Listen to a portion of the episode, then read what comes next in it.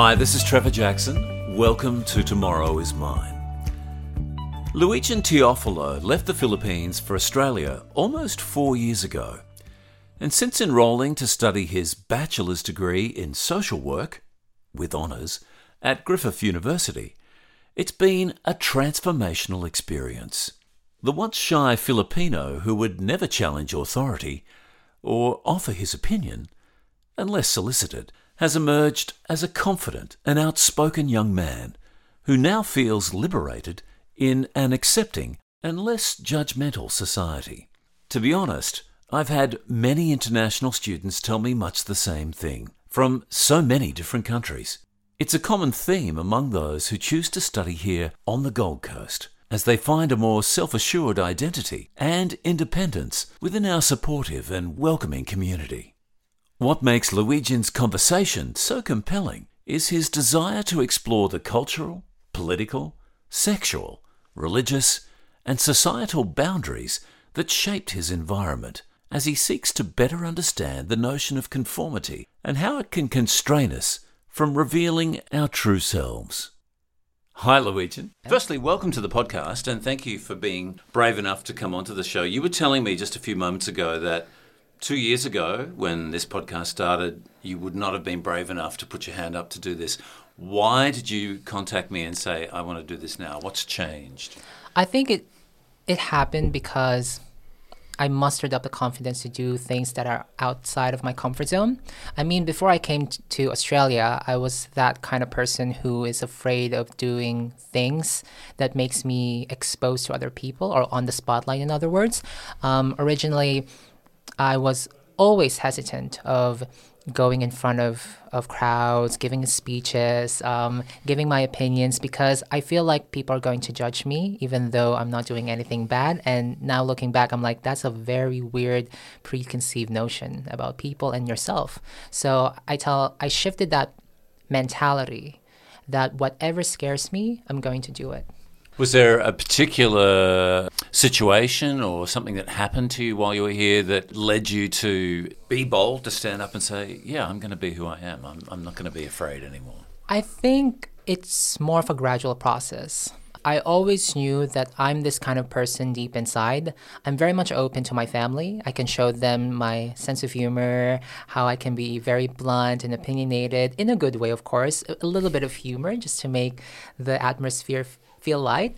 But with other people, with people I don't even know, let alone people don't share my values, I try to hide it because I'm more of a people pleaser, which I am still now. But I think what stems from me being this kind of person is because I wanted to share what I think but at the same time showing some constructive criticism and showing people that it's okay to be yourself. It's okay to have differing opinions as long as you're respectful of other people and tell them that you understand that there is that you're okay to be yourself, I guess. Yeah, unless you're a nihilist, I think we all want to be liked. Oh, so. nihilism, very much. Um, I met someone who is a nihilist. Oh, really? Here in Australia? Here in Australia, but it was really more from a friend. And believe me when I tell you, I cannot deal with a person like that. Everything is just so negative. I mean, people is entitled of their own philosophy. Some people have existentialism. Some people have nihilism as um, as their philosophy, or even objectivism by Ayn Rand, so which is a very controversial philosophy. Mm-hmm. So it's a free country.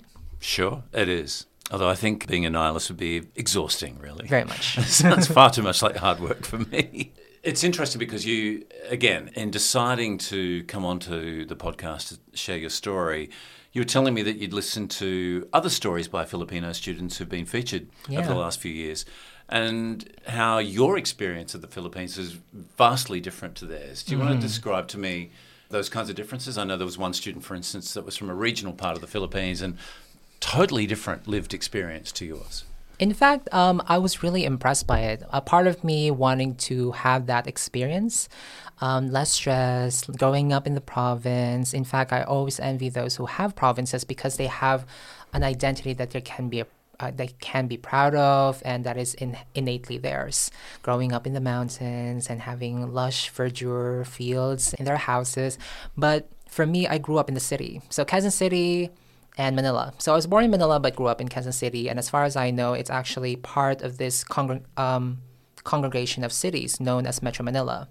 And in that city, which has a population of at least 25 million people, as far as I know, my understanding of the Philippines is really shaped by that environment. So in my opinion, Philippines is very much a politically unstable country. People will not agree with me with that, I think, but considering that we do have a lot of graft and corruption, um, a lot of social inhibitions in terms of politics like same-sex marriage anti-discrimination laws for lgbt community divorce for example even abortion.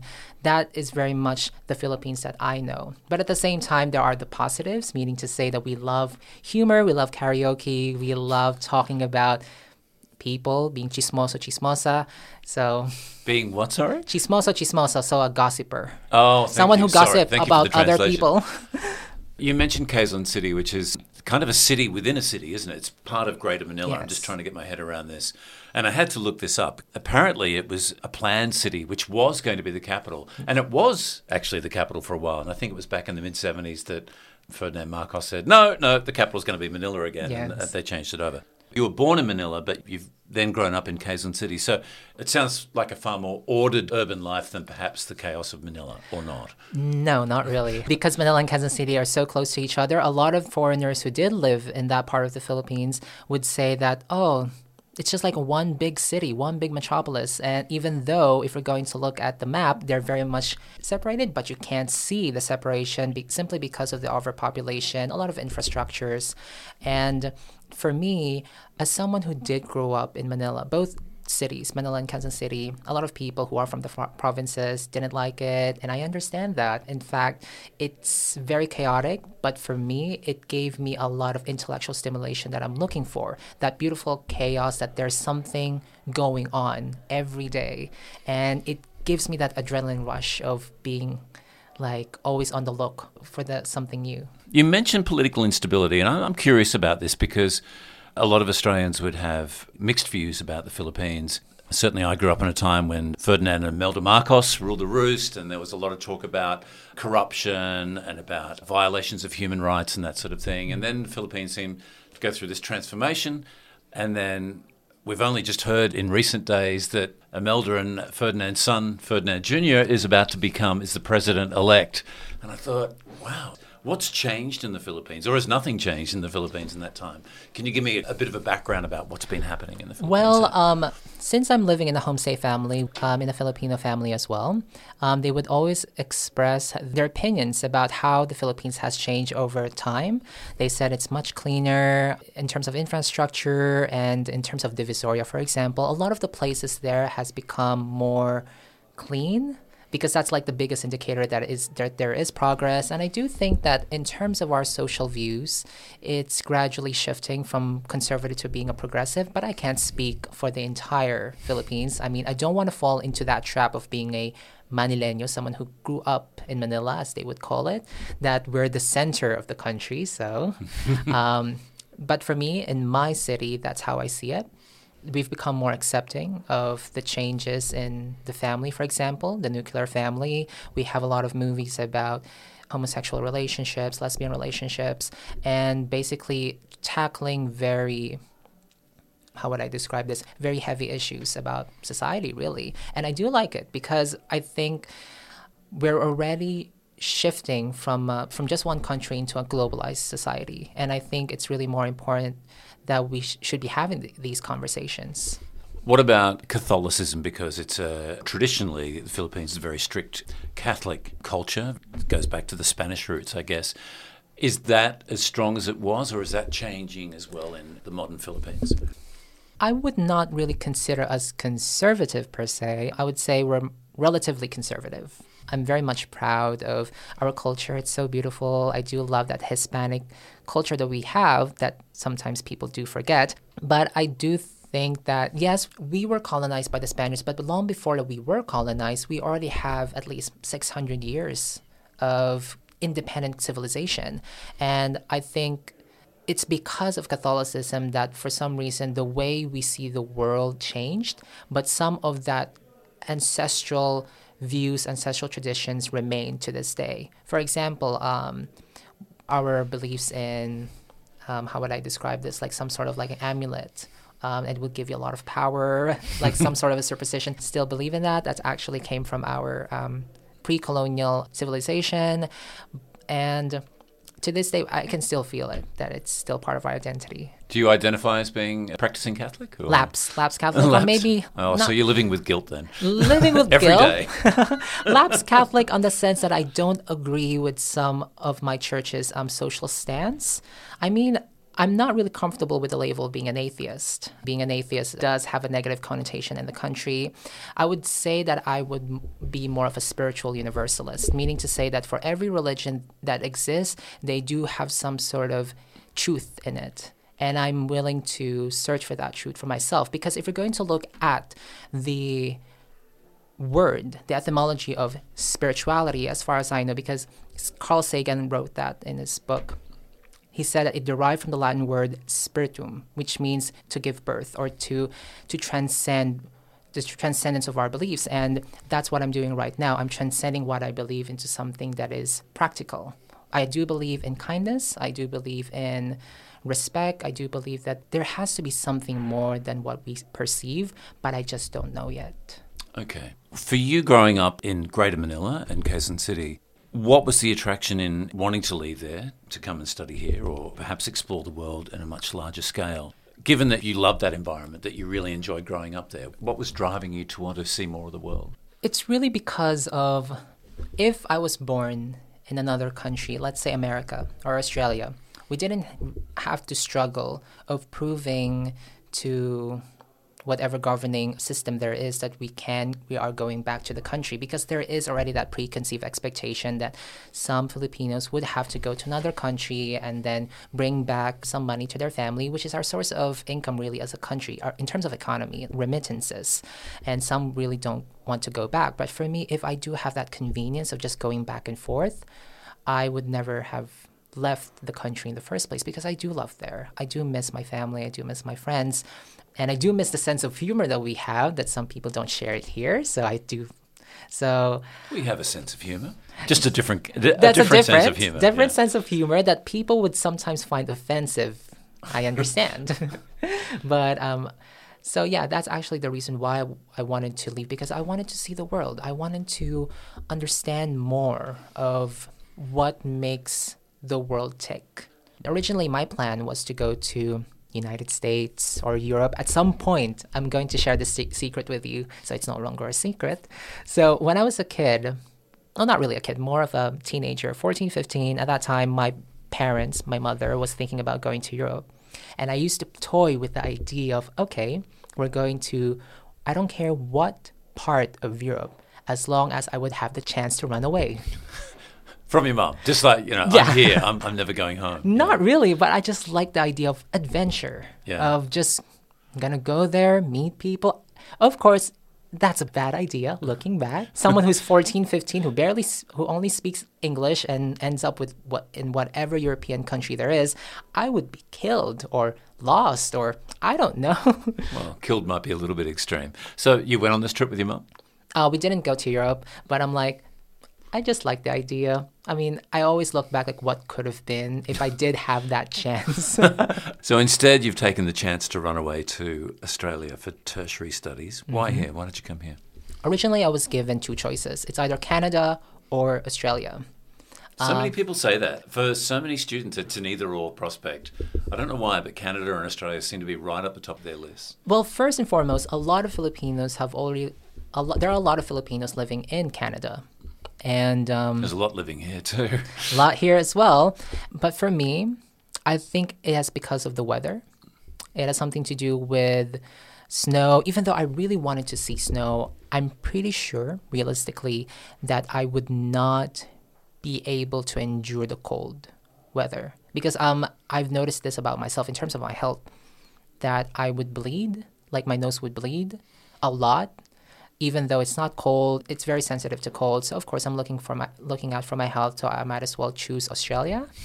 So I think I made a good decision because I really loved it here. I met a lot of people, and for the first time in my life, it did broaden my horizon, like I always wanted to happen. I met people from all walks of life, like I mentioned before, really, really interesting people, as well as people from different cultures and countries that I've never even heard of, which is kind of ironic because I always look at Google um, like New Caledonia, even though it's a French territory, I've never heard of it until I met people.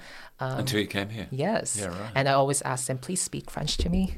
and I'm like, wow, it's so beautiful. It is a gorgeous language. It it's is like music to your ears. Mm-hmm. Yeah. Even though they're already insulting you, I don't care. you wouldn't know. okay, so you decide to come to Australia. You grow up speaking English in the Philippines. So, mm. was your English at a level that was acceptable enough to go straight to university here, or did you have to sit for IELTS, or what was the situation there? I did sit for an IELTS exam. That's a very traumatizing story for me because in the Philippines. In the Philippines, mm. because you know, yes, we do speak English, but the fluency and the application of it in very practical um, scenarios conversations, it's not really as fluent if we're confronted with these kinds of questions because, of course, you know, we don't really practice it on a daily basis. And when I did the IELTS exam, I'm always trying my best to get a seven. I was lucky enough to get the band score that I'm looking for um, the second time, but the first time I was really disappointed with myself because I sacrificed everything. I didn't go to year 12, even though my, my parents did tell me, okay, go to year 12. But the prospects of me going to a good university that I always wanted to go is a bit low now, considering that I'm not doing well. I was focusing on IELTS are you talking about university in the Philippines or elsewhere? Uh, university in the Philippines. Okay. Because before the idea of Australia, I always wanted to go maybe University of the Philippines, Ateneo de Manila University, lots of universities out there, like the top four, I think. But my brain was telling me, I'm more than this. I need to see the world. Like, you know, outside of the Philippines because I grew up in a very homogeneous country. So the idea of seeing someone who is white, someone who's from another country, I do admit I'm one of those people who would stare at you. And I do admit some people find it weird, but for me, it's like, wow, it's been like, I always see you on televisions, on movies, but seeing someone who is from that country in front of me is just, it's like seeing an alien in a good way. We don't mean it in a bad way. We're just like, wow, I understand that in other cultures they do find it rude, but for us it's a it's an expression I think in my opinion like uniqueness, exotic, like something that we ne- we don't really see on a daily basis. So, in coming here, you've talked about how much you love that bustling city life of living in Quezon City at Greater Manila. But you've come to the Gold Coast, which is a very laid back place. It's um, very chilled. People are just cruising, doing their own thing. You don't get that kind of hyperactivity, that even the noise factor. It's so quiet, so serene here. So, how did you cope with all that? What kind of adjustments did you have to make? When I first came here, I'll be honest, when I took that first whiff of Australian air, I'm like, oh, it's so clean. I can finally smell again. and then at the same time, I'm like, where is everybody? Why do I feel this? Like, there's this space. Normally, I would feel someone would elbow me, but I'm like, huh, okay, that's good. And then when I came to to the suburbs, I'm like, where is everybody? every time I look at my mother's photos when she went here in Australia twice, I think I would always ask her, "Where is everybody?" That's impossible. Like an entire picture, not a single person in the background. Like that's so weird. And I until I came, I'm like, okay, I understand now. Okay, there's that privacy. I feel so alone and so small. so you kind of felt a sense of security, like a, almost like a security blanket. The idea that there were so many people always around you growing up, and then coming here, more vulnerable because of that space. Yes, that vulnerability, but which I learned to embrace a part of myself so that people would find me more, you know, approachable. And I do think that's a strength to begin with, which is a different conversation that I haven't really explored. But coming here in Australia, specifically the Gold Coast, I was really impressed all the time. Yes, there are less people, but at the same time, my social work brain now because I'm studying social work honors is always asking, wow, it's just so perfect here. What is it that makes Gold Coast work? You know? And what is it? What do you think it is? I think it's because of good governance, perhaps. I do remember looking somewhere, like in terms of transparency, Australia is very much high there. You know, less corruption compared to the Philippines, which is a completely different story.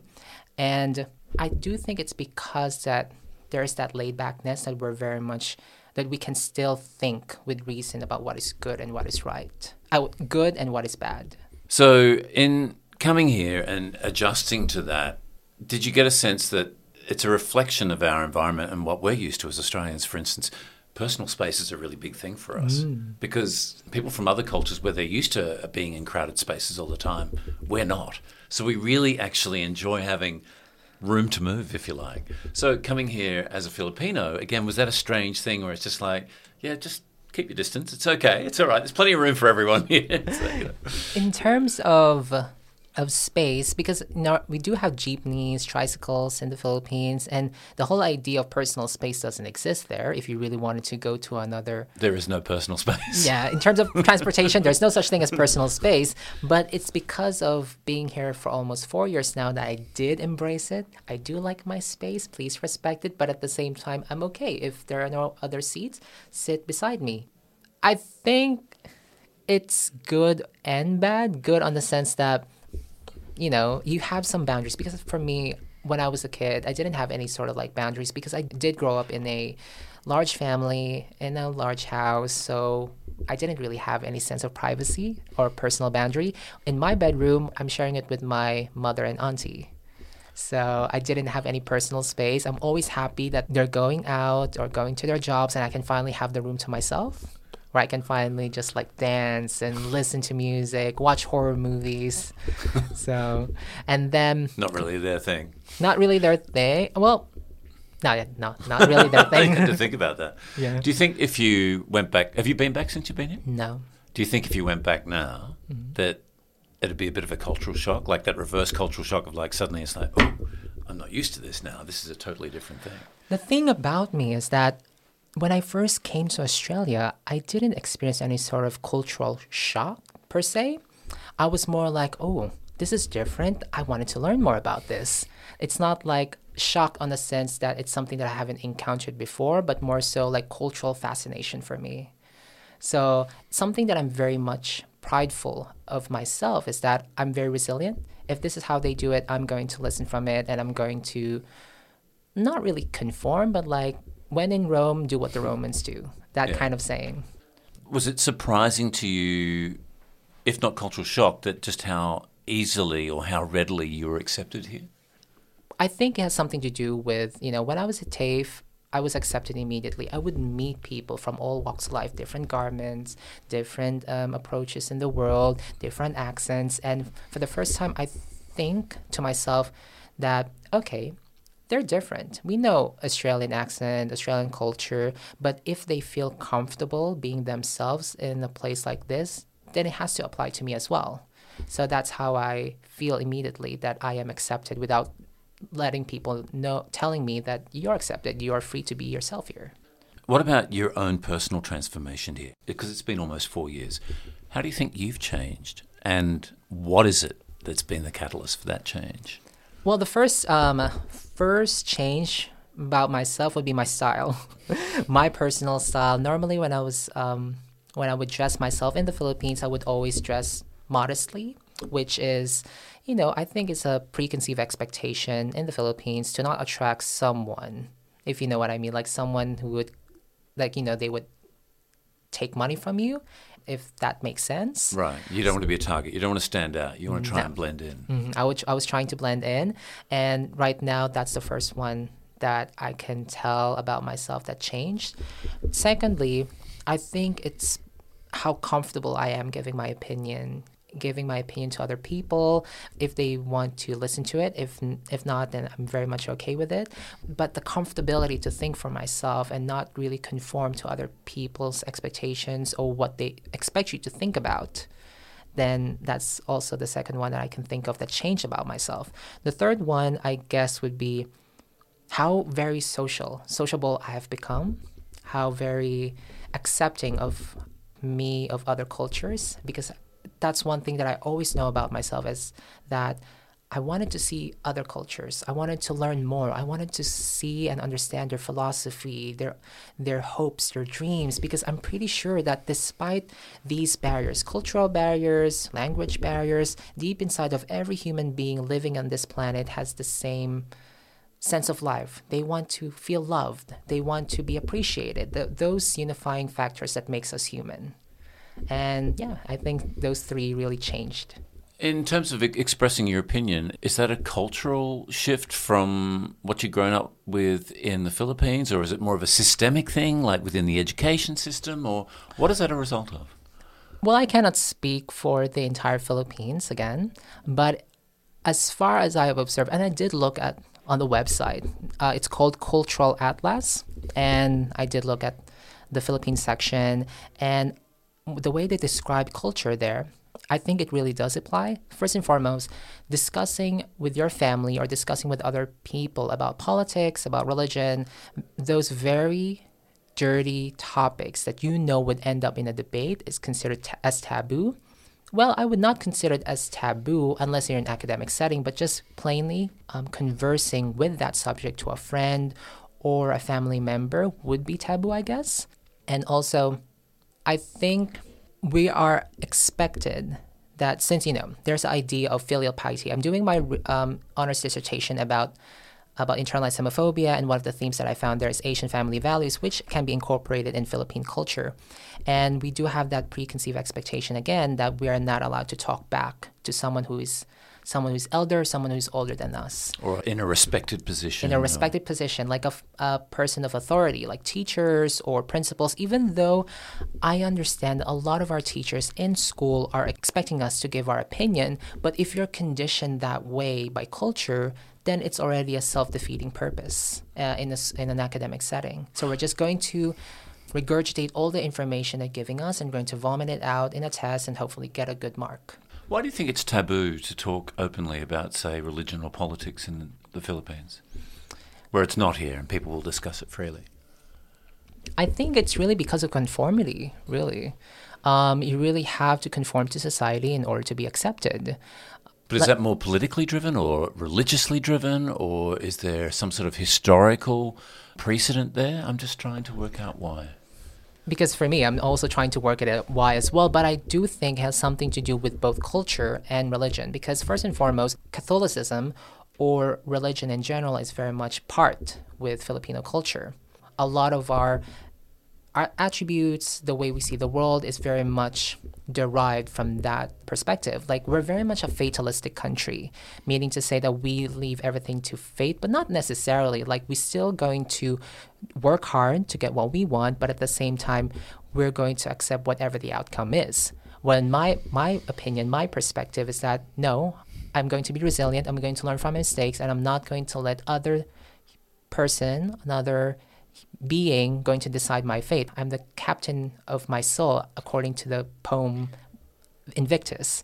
And so, You're not going to readily accept the status quo, no, in other words. Never. Um, that's actually what's the point of contention between my parents and I when I was studying for my IELTS exam in, for Australia. They were like, okay, whatever the outcome is, it is God's will. But my brain is telling me, no, I'm not going to let other being decide my fate. I'm going to Australia whether you like it or not, and I'm going to work hard for it.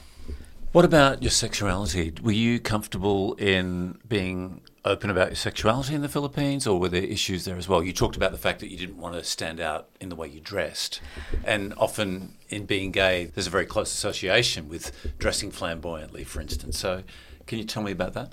That is actually a self contradiction about myself. First and foremost, I tried to not stand out. I studied in a Catholic school, private Catholic school, which is very much run by Dominican nuns. So there are lots of sectors or like or groups of people, like organizations. I'm not really sure what the word is. Missionaries, I mean, that is run by um, that is run by a lot of uh, from Catholicism. Like there's Franciscans, there's Augustinians, there's Dominicans. I think I would have be more confident with my faith if I was taught by Jesuits. Really? Yes. Oh, they're listening. I'm so sorry about that. It's the Catholic Church on the phone right now. You're in trouble. but yes, um, if I was taught by Jesuits, I think I would have been I would have stayed in my faith. But anyway, I was taught by Dominican nuns by Saint Dominic de Guzman, laudare, benedicere, predicare, which means to bless, to preach, to praise. If I'm translating that Latin word correctly. I'm pretty sure they're going to come after me. For getting your Latin wrong. yeah.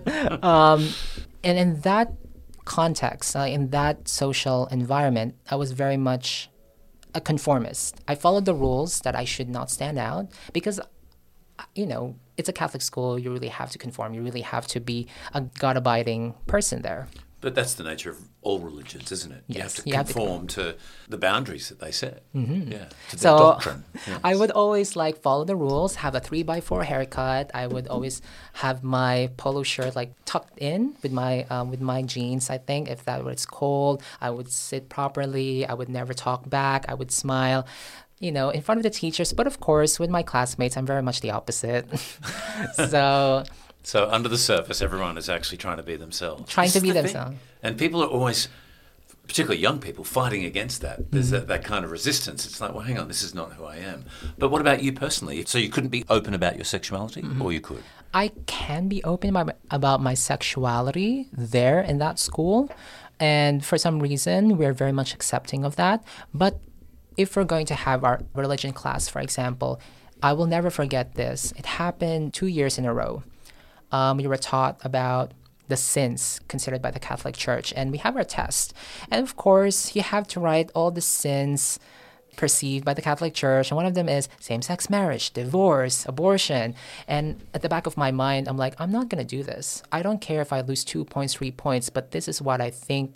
This is rubbish, in my opinion. So even though I didn't get the perfect score, I was staying true to my conviction, even though I'm already like trying to conform because I wanted to please them. I wanted to be a good person. I wanted to I wanted to have a good grade in terms of my deportment.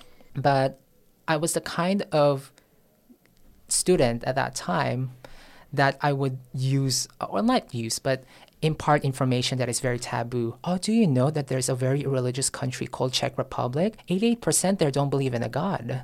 And I would just like really shake shake the the landscape subtly. I don't really want to stand out, but I'm just imparting those really small information that would just go into other people's minds. So there's a, a subversive aspect to your nature, which may stem from the fact that you felt somewhat constrained by the rigors of your cultural upbringing. very much. So, in coming here, then, how easy was it for you to readily then open up and be who you are?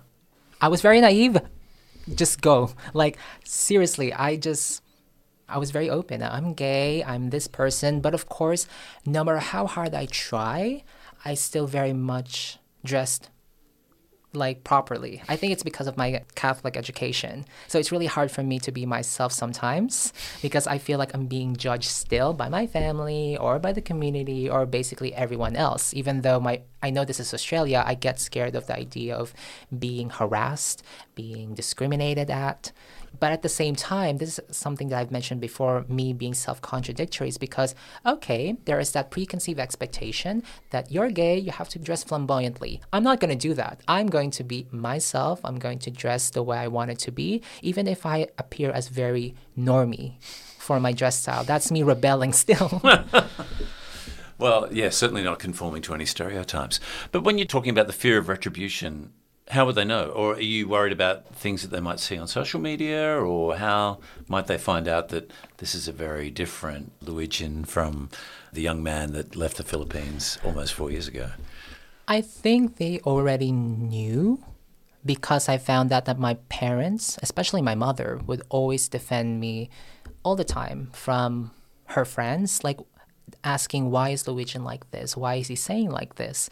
And that's when that's the time that I knew that oh okay, people already have opinions about me, but they just don't want to tell right in front of me.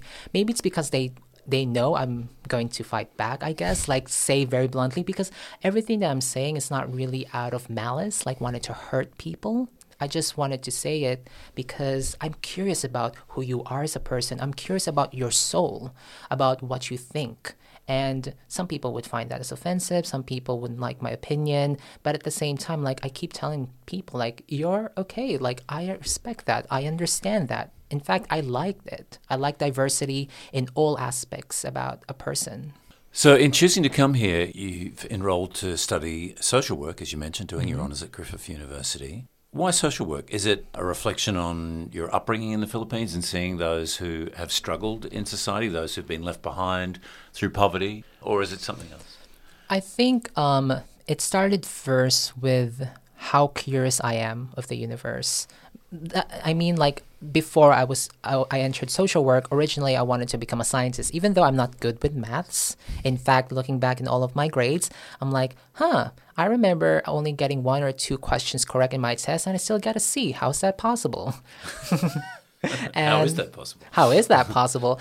But my brain telling me at that time, okay, I'm going to be a scientist because I'm so curious about the world in general, about the universe.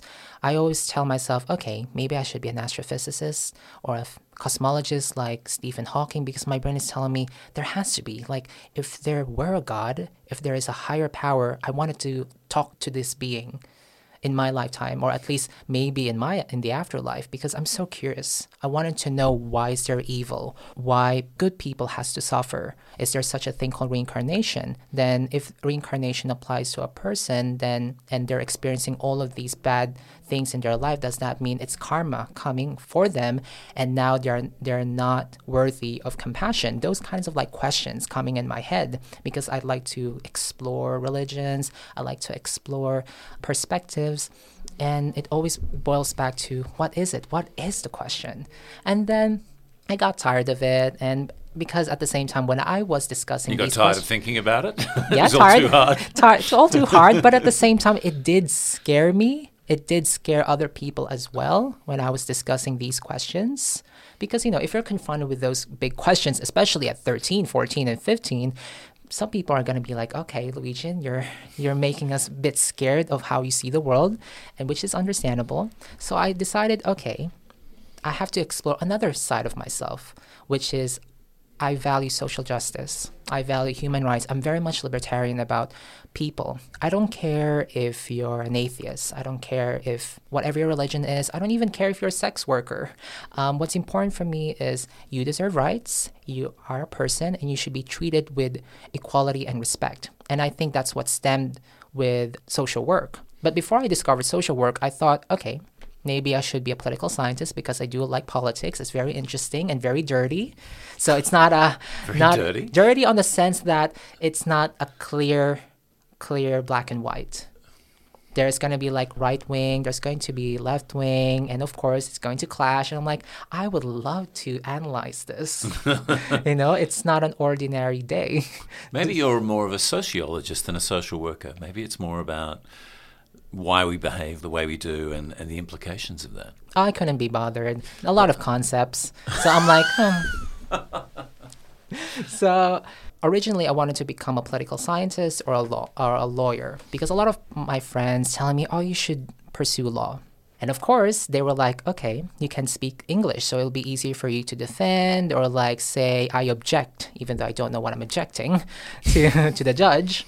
But at the same time, I'm like, "Okay, I'm very opinionated as well. I might as well pursue mass communication, as we call it in the Philippines, like some uh, a degree where it's really focusing more on journalism or like what we're doing right now, podcast, depending on your major.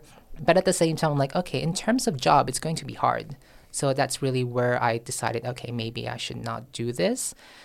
But if I knew social work existed in the Philippines or really in general, I think I would have chosen it because I wanted to advocate for social justice, human rights, and I do like paperwork. Really? Yes. You're sick. Yeah, really, it's fun. Paperwork. Yes. Check, check, check. Read, read, read. Organizing it in files. I'm like, wow, I love it. Maybe because I'm a Virgo. I don't know. Maybe you're OCD. Who knows? I, I, do have an OCD, I think. Well, that's interesting. Is social work not recognised in the Philippines because it's not seen as a real career because of that more traditional nuclear family structure where people are looking after their grandparents and that sort of thing? So you don't have a lot of paid professionals in that area? Is that part of it? No. Um, Actually, it's a registered profession in the Philippines. I did my research on this, but I do think it's just not well known. And it's because of the way media perceive social workers as someone who's going to take away their children. Of course, a lot of people are reluctant to become social workers because they think that's what we do. But in fact, it's not. It's the opposite. It's helping people. Yes, it's helping people. And at the same time, social work for me is basically It's a helping profession which is focusing more on the well being of your client. So you have to acknowledge the biological, psychological, and social underpinnings that affects their well being and try your best to facilitate something that they lack of in order to reach self-determination. Self-determination meaning to say that they can make decision for themselves and they are confident and competent to be the master of their destiny as far as I've understood what self determination is.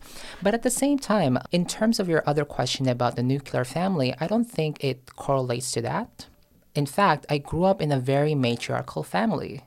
In my family, it's the men who cooks, not the women. Um, so it's the opposite. My mother was a very strong woman, and I always look up to her because she taught me the value of hard work, not giving up, and even though there comes a time that th- th- there's that culture that I've mentioned before about fatalism, I didn't really take that into consideration. I just focused on something I really loved about her. And to this day, I'm still boasting about her because that's how much I respect her. And even though I am a gay man, you know, there's that preconceived expectation that you are going to be flamboyant, you're very girly. And some people have called me out on this. But at the same time, I'm not going to let them describe me or associate me with a stereotype just because I'm gay. In fact, all the women that I've looked up to were very strong, very resourceful, who, and in fact, they embody more of the masculine qualities mm. that a lot of the men in my life didn't teach me at all. So I'm very proud of that. Right. In pursuing a career as a social worker, do you see your future back home in the Philippines, or is that not on your radar? Are you thinking more that it might be Australia or another country, or where do you see yourself in five or ten years' time? Seeing myself five to 10 years' time, I do think, I hope that I'm still in Australia working as a social worker. In fact, as soon as I get my degree, going for a different visa and then working as a social worker. But at the same time, I do intend to, to do a master's degree, focusing more on mental health. And hopefully, I would become an accredited mental health social worker because I'm still curious about people that's where I got my curiosity come from. That you know, I would ask questions about the universe. It's something that I hope to do in the future. Just wanted to ask you about learning here, having gone through the education system in the Philippines and now coming here to Australia and studying at university. What differences have you noticed in the way you're taught here as opposed to the Philippines? Well, in the Philippines, um, we are encouraged to give our opinion, but of course, the way we are conditioned, I guess, by our culture, it's hard for us to question authority. It's hard for us to question everything that we are being taught by our teachers, by our professors. But here in Australia, I remember my first class, I was sitting comfortably. And then the teacher were discussing some sort of a topic that I'm really interested about. And then she caught my eye and then asked me, What do you think? And I'm like, Me? What about her? She's more engaged than me. I'm like, Okay uh, why me?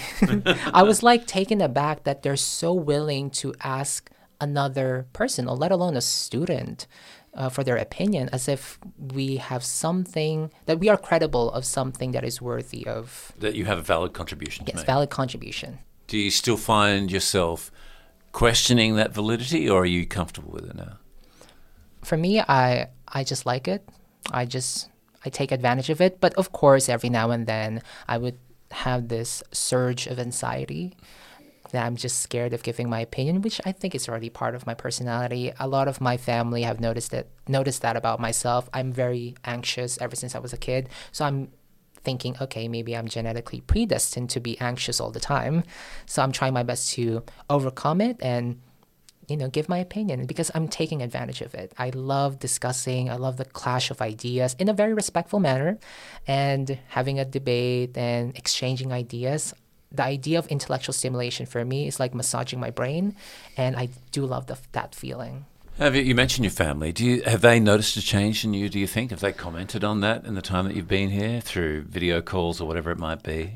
Um, they're always busy, like the entire family. But I always talk to my my mom and my auntie, those two women who really did raise me. And of course, I don't think they notice any differences at all because I don't really show that other side of me. I mean, I still put on the face of, oh, I'm a very happy go lucky, loves to make fun of myself, make some witty jokes, and pretend to be an old grandpa because I can actually do that, a voice acting a little bit. But apart from that, I try my best to hide it. Every time I make a post, I just write it.